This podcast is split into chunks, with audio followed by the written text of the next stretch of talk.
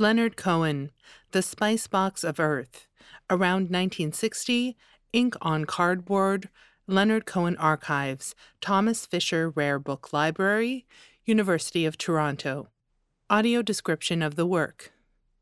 This work is a drawing on a piece of sand brown cardboard, slightly smaller than letter paper size.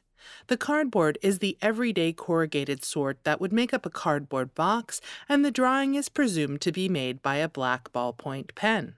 Written in three lines and in all capital letters, the text Spice Box of and Earth take up the center of the cardboard. On the right hand side is a two dimensional drawing of a traditional Jewish besamim container, also known as a spice box or spice tower. The spice box is drawn as a triangle on top of a square.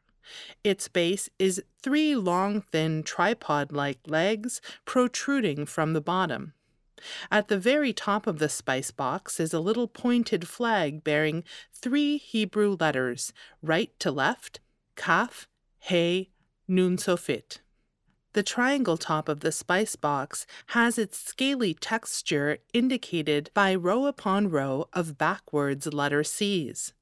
The body of the box is filled with fine looping doodles that resemble the curved metal of a filigree pattern.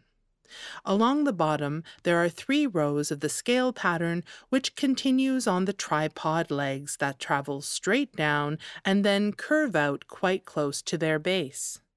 The cardboard has a few grease stains in the center and a few dabs of dirt near the bottom. On the top left corner, written in pencil, is the word box and the Roman numeral for 3, which is three straight vertical lines. The book Spice Box of Earth is on display in a case nearby. Also displayed on the same wall as this work is a typical Cohen doodle and poem on the back of a napkin a floor to ceiling reproduction of a black and white photograph of a young Cohen sitting at his writing desk in his creative space in Hydra, Greece, is affixed to this wall at the far left. End of audio description. Exhibition label text. Published in 1961, Spice Box of Earth was the most popular and commercially successful of Cohen's early books, and established his reputation as a leading poet in Canada.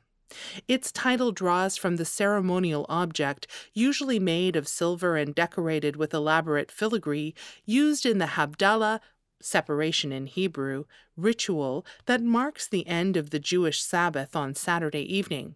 Cohen's poem out of the land of heaven celebrates the joy and sacredness of the Sabbath and the role of the spice box in it. This distinctive sketch, made by Cohen, drawn in ink on a scrap of cardboard, includes his family name, Cohen. That's K O H E N, written in Hebrew in the flag attached to the finial. End of exhibition label text.